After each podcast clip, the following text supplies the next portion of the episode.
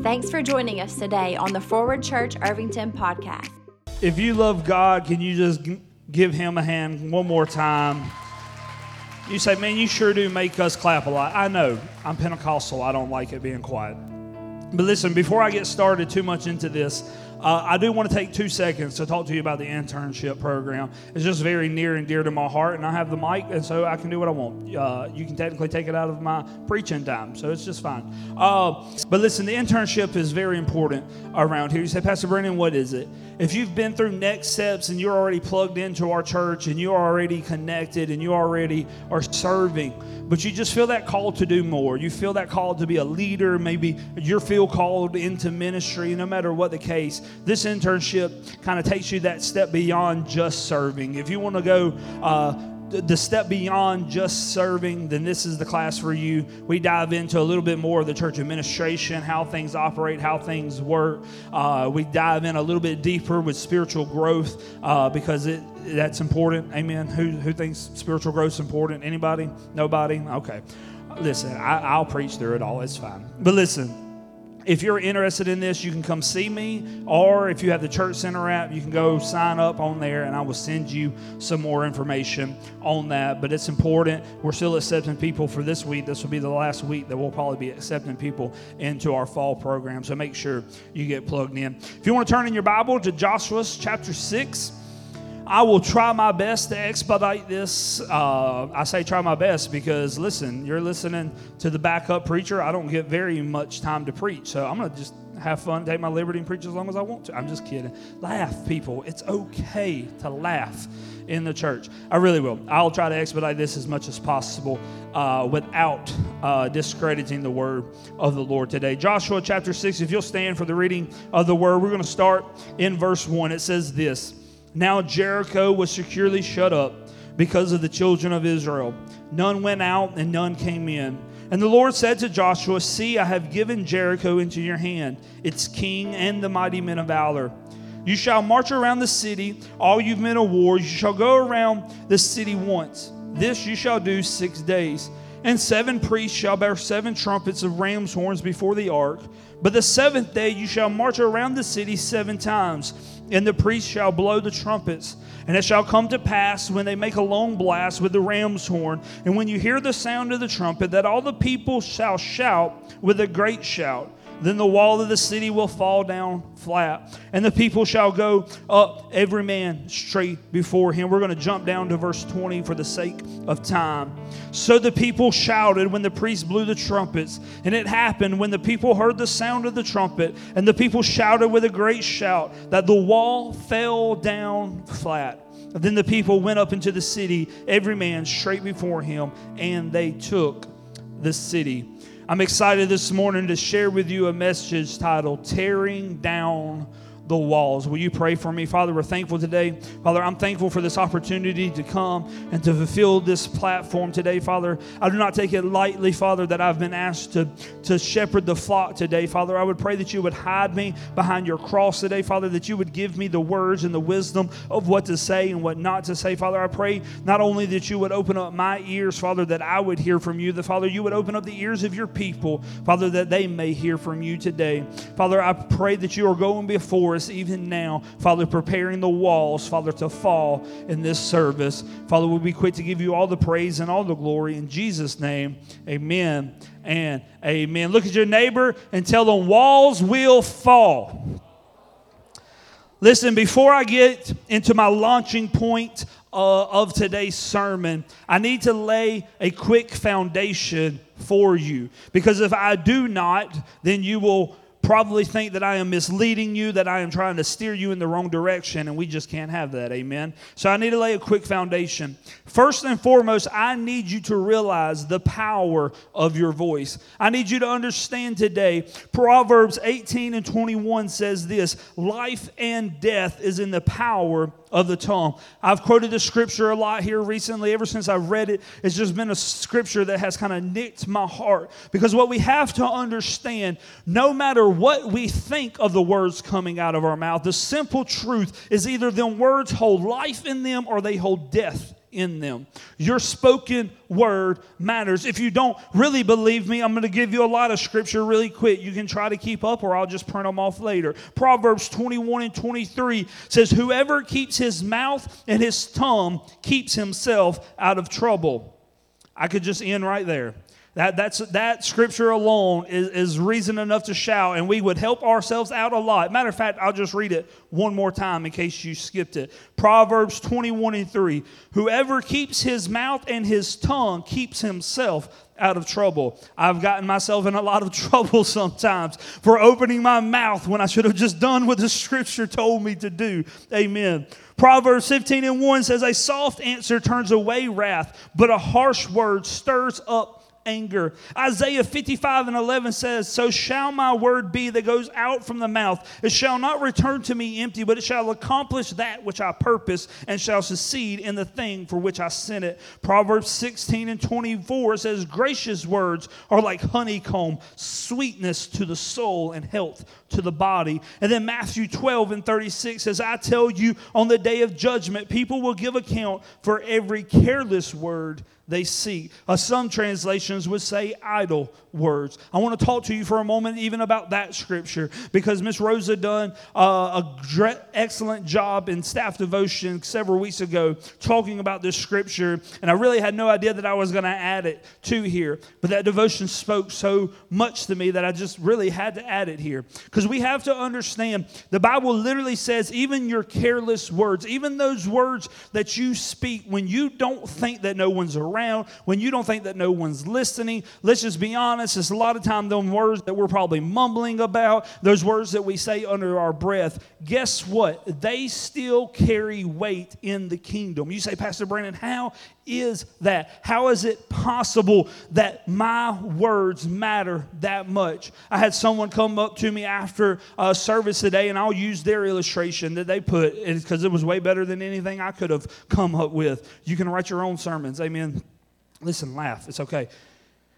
In Genesis 1, God spoke and everything was created out because he spoke everything into existence. And then we were created in the very image of god. So that same power that same might works in us. It's why we see in isaiah 53 we always quote the famous scripture that he was bruised for our transgressions. The chastisement of our peace was upon him. By our stripes we were healed. But the very next scripture always spoke to me especially at a young age because the very next next scripture goes on to say that, like a lamb led to the slaughter, Jesus opened not his mouth.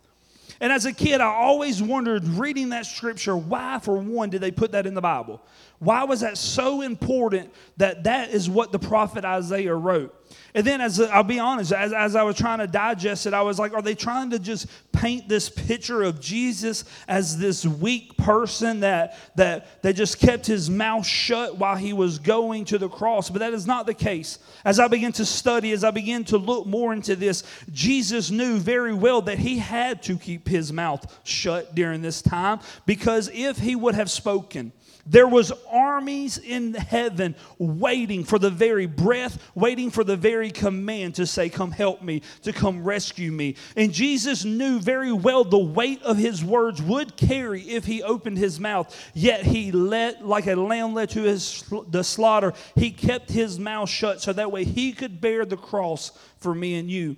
Jesus himself understood the importance of just uttering something that he may not have intended. His flesh may have caught up with him and just said, God, take this away from me. And at that moment, angels would have rescued him. But Jesus knew that he wanted to remain silent, he wanted to carry the weight of the cross. You say, Pastor Brandon, why are you saying all this? We're talking about walls falling. Because before I can get into the main point of this scripture today or this story, I need you to understand the power that your voice carries. Your voice has power. You have life and death in the tongue. But can I tell you today, in the story of Jericho, it was not the shout that brought the walls down that day. And a lot of times, and I know you say, Pastor Brandon, what, what are you talking about? You have said it from your own self. I know. And I apologize for steering you in the wrong direction because it was not the shout that day that brought the walls of Jericho down. You say, well, Pastor Brandon, if it wasn't the shout, what was it? It was obedience to Christ, obedience to God. You say, Pastor Brandon, really? That's, that's what brought the walls down? Yes. If you think obedience is not important to God, then I would ask Jonah. When we get to heaven, ask Jonah how important obedience is to God and why he had to spend three days in the belly of a whale. When you get to heaven, ask Moses why he never got to see the promised land. Because obedience matters to God. But it would make a lot of Pentecostals upset this morning that the shout did not bring the walls down. It upset me when I when I had this revelation, when I began to study this out over two months ago in my devotion time, that what do you mean it wasn't the shout? I am Pentecostal through and through. I will shout with the best of them. There is nothing that makes me happier than when I have nothing to do in a service. I don't have to narrate it, I don't have to moderate it, I don't have to preach, and I can just get lost in the altars. What do you mean it was not the shout? God had already ordained the walls to fall. We can go back and I can read to you the entire Joshua chapter 6 instead of just that first part. But God gave them very specific instructions on what was going to bring the walls down. It was that obedience to that plan. It was the walking in that plan that brought the walls down. The shout was literally just praise on credit. You say, Pastor Brandon, I don't, I don't like that. I don't, I, I think my shout is more powerful than that. I need you to understand your shout is a weapon. That's why I opened up with, with telling you how important your mouth is. But to be honest with you, we have to get past just the shout. You say, Pastor Brandon, why, what do you mean? Why do you have to get past the shout? Because I am afraid. If you ask Pastor Brandon what, what worries him the most in church culture today, it is that we are raising church people. We are raising a generation that knows how to shout on the Sunday. We know how to shout on the seventh day, but we have no idea how to walk with him the other six days. And we we forfeit the right. We never walk around the walls. We never we never want to talk with him for the other six days. But yet we want to show up on the seventh day when we're in the air conditioned building and, and we want to lift up our hands and we want to shout, and please hear me, there's nothing wrong with that. But don't you dare get upset at my God, and don't you dare start getting mad at my God when walls don't come crumbling down at your feet, when all you did was show up on one day ready to worship Him. God is after people that is obedient to Him, that are still willing to walk with Him around a mountain or around the walls. And it may seem so trivial, it may seem like there's no hope in this. They're saying, Pastor Brandon, why do I have to walk? This walking gets tired. It is because obedience to God still matters. Your walk with Christ matters more than just a shout this morning.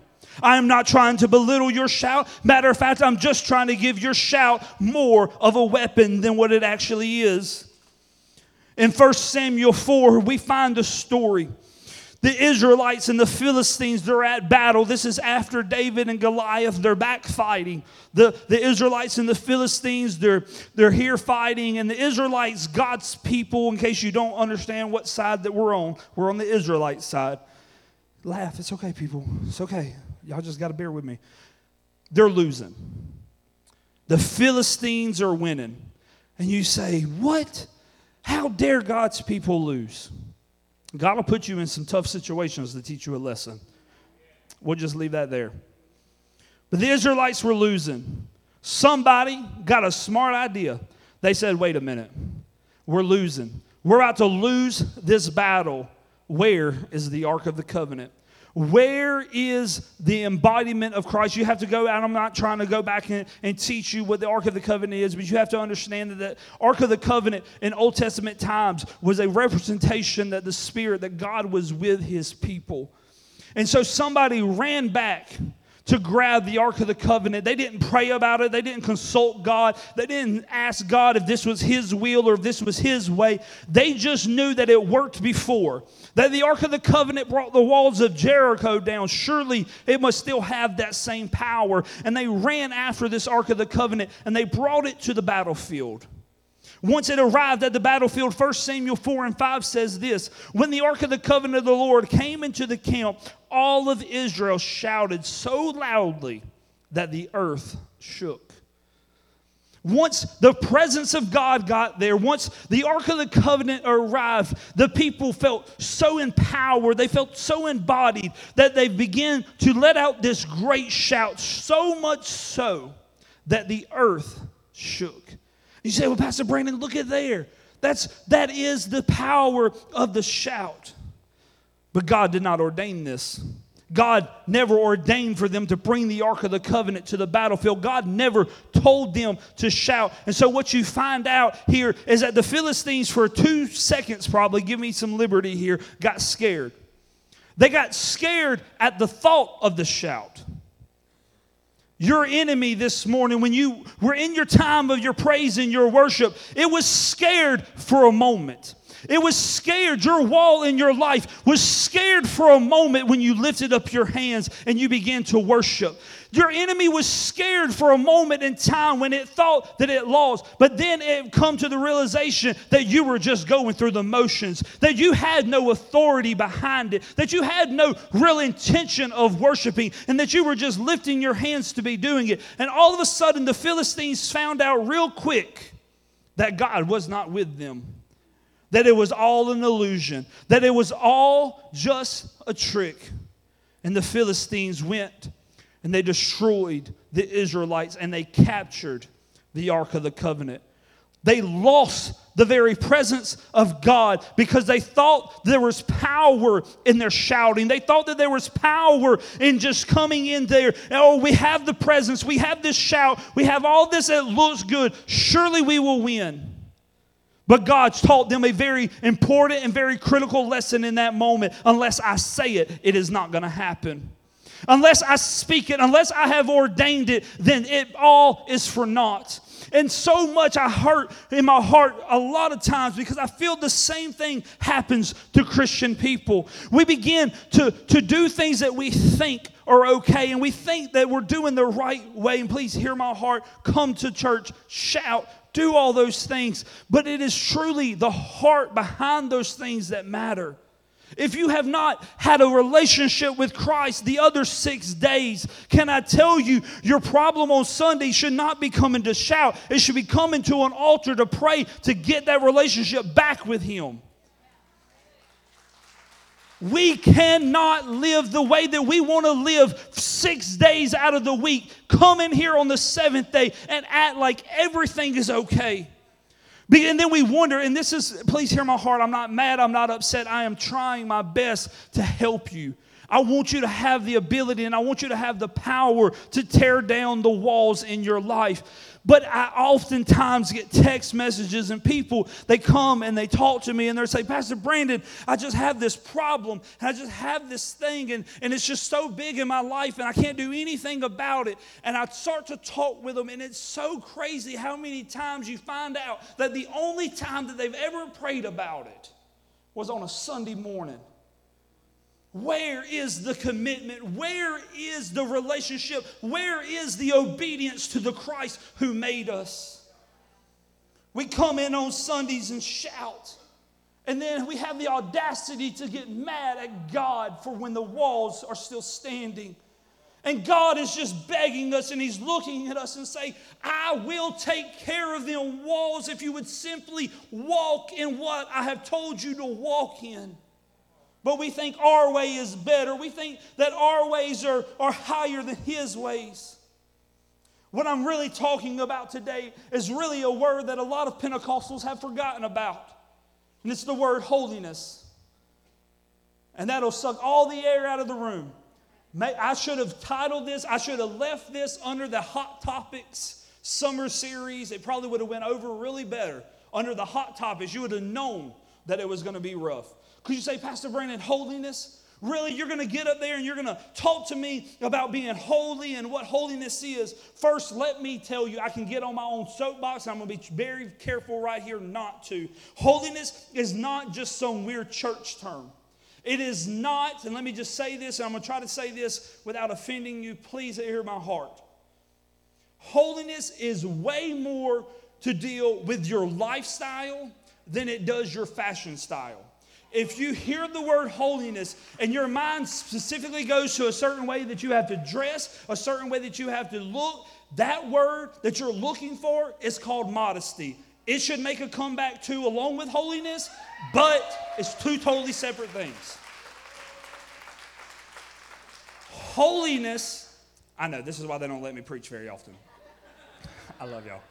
Holiness what is it, Pastor Brandon, then? It is simply being separated for God. It is that it is how we get the scriptures of being in this world, but not being of this world. It is how I walk through the valley of the shadow of death, but I will fear no evil. It is because I am different. This world has nothing to offer me. I am set apart. I am holy. People ask me all the time, Pastor Brandon, how do you just walk around like everything is all good? Please follow me around more often, as I got to tell you, because I promise you, five minutes later, you'll find out that that's not true.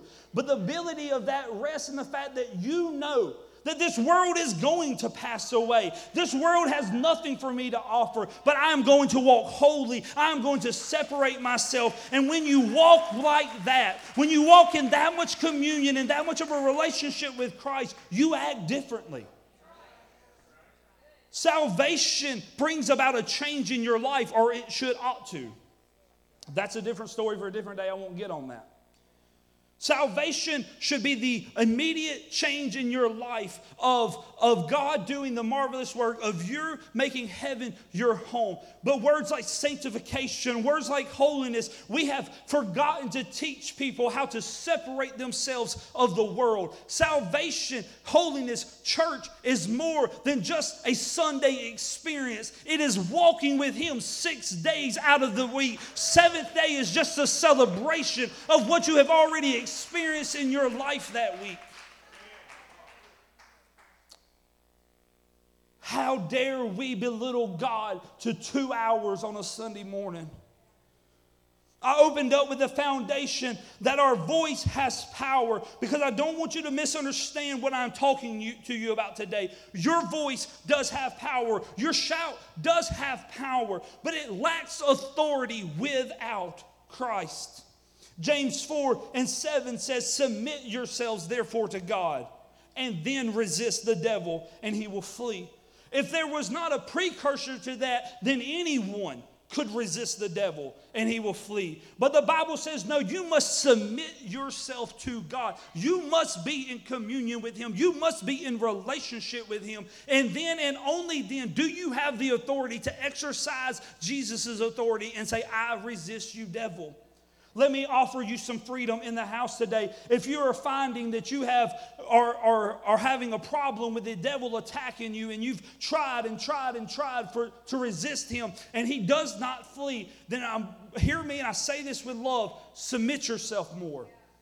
God is trying to show you that you are not fully submitted to Him. How do you, how do you know that, Brandon? Because the Word does not lie. So, therefore, if I know I have submitted myself fully, then the devil himself has no opinion on the matter and he has no choice. When I speak, he must flee. Matthew 17 and 20 says, If you have faith as a mustard seed, you will say to this mountain, Move from here to there, and it will be moved, and nothing will be impossible for you. But here again, it opens up with a precursor.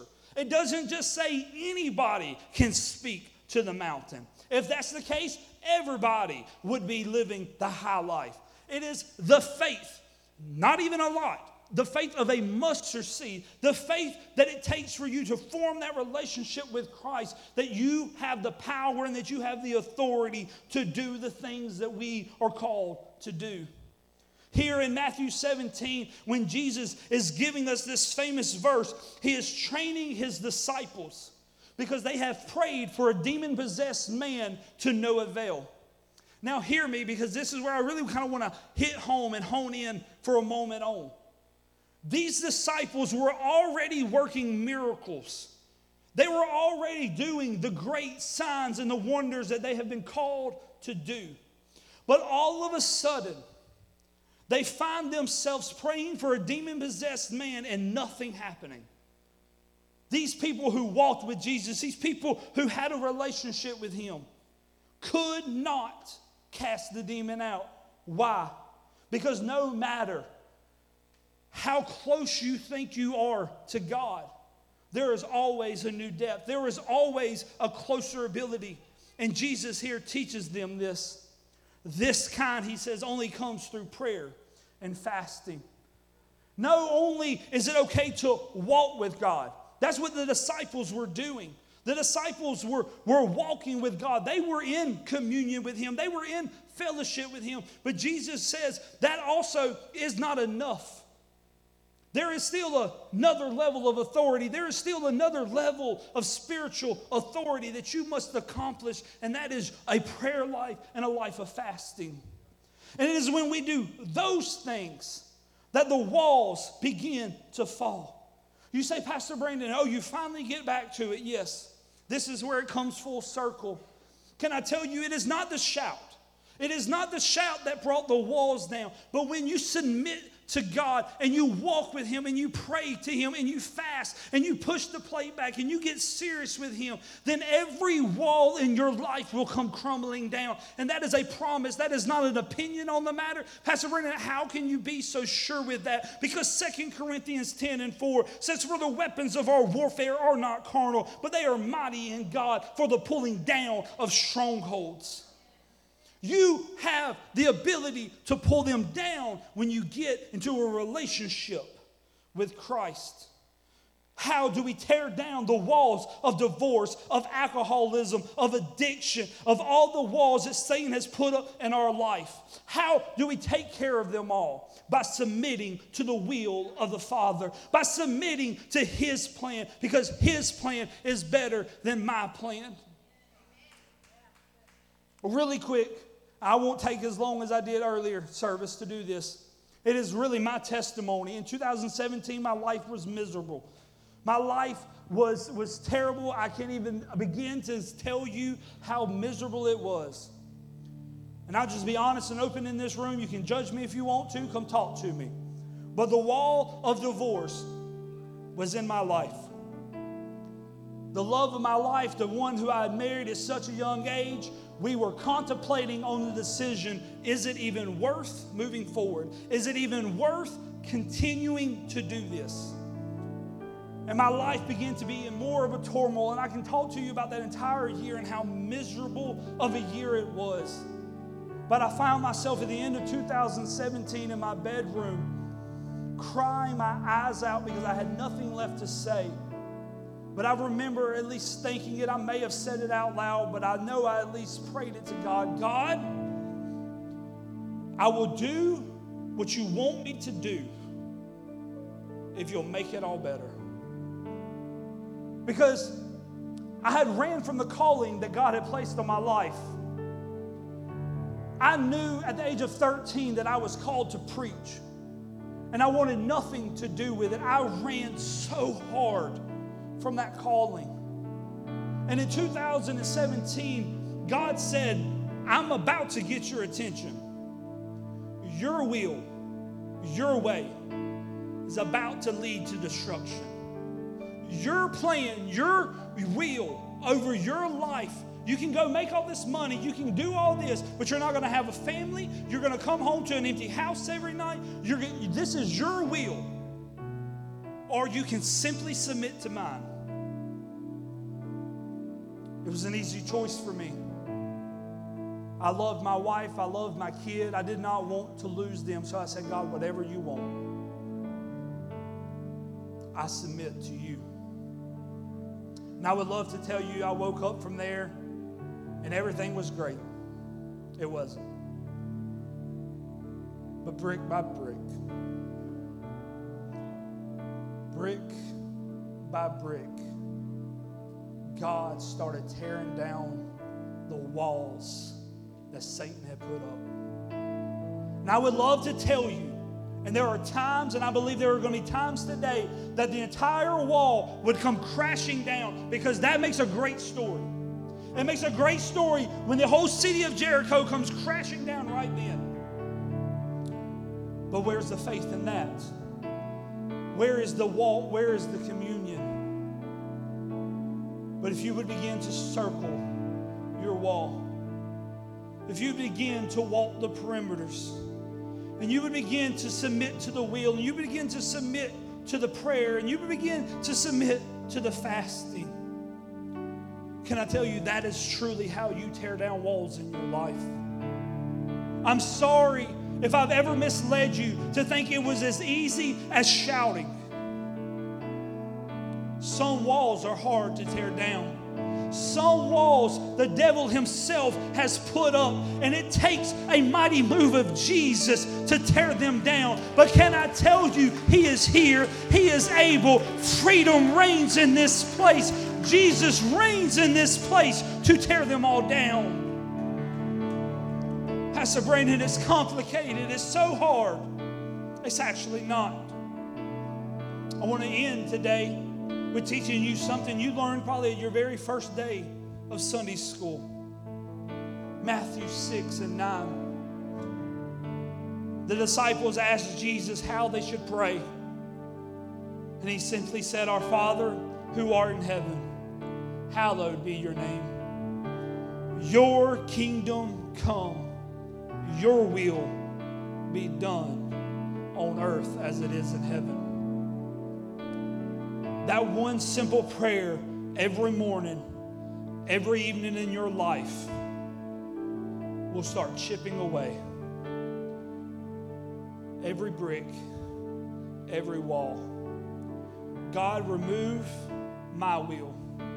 God, remove this obstacle that I have put up so I can walk in your will.